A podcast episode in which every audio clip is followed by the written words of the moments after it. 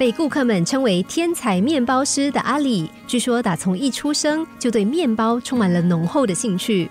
才刚出生的阿里，尽管还不能够咀嚼，但是只要妈妈把面包拿到他的鼻子附近，他就立刻止住哭声。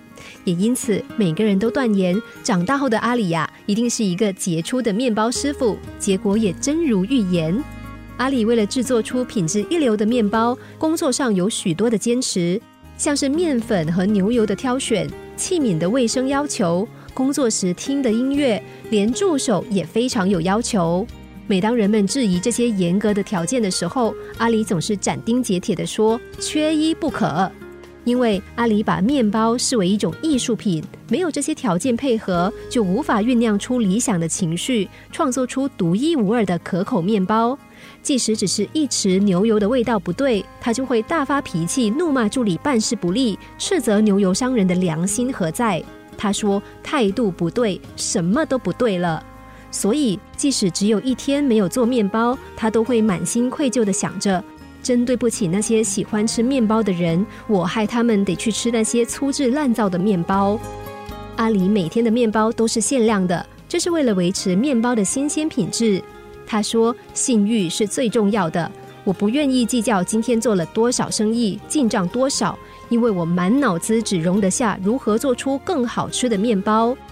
虽然产量有限，但是他的生意却比任何一家面包店都要好。”每天关门休息的时候，架上的面包总是销售一空，就连他自己想要留一个来当宵夜充饥都没有办法，因为客人都会说：“卖给我吧，今天没有吃到你的面包，我没有办法睡觉啊。”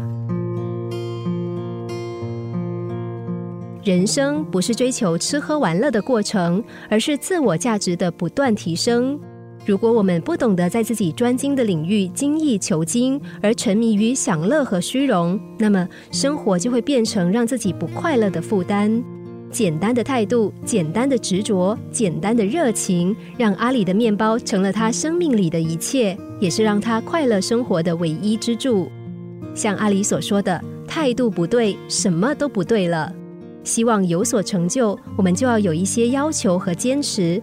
每一个小地方都是重要的，因为再成功的大事业也是从每一个小步骤中慢慢累积出来的。面包制造过程中，牛油是重点，面粉也是重点，助理的手脚更是重点。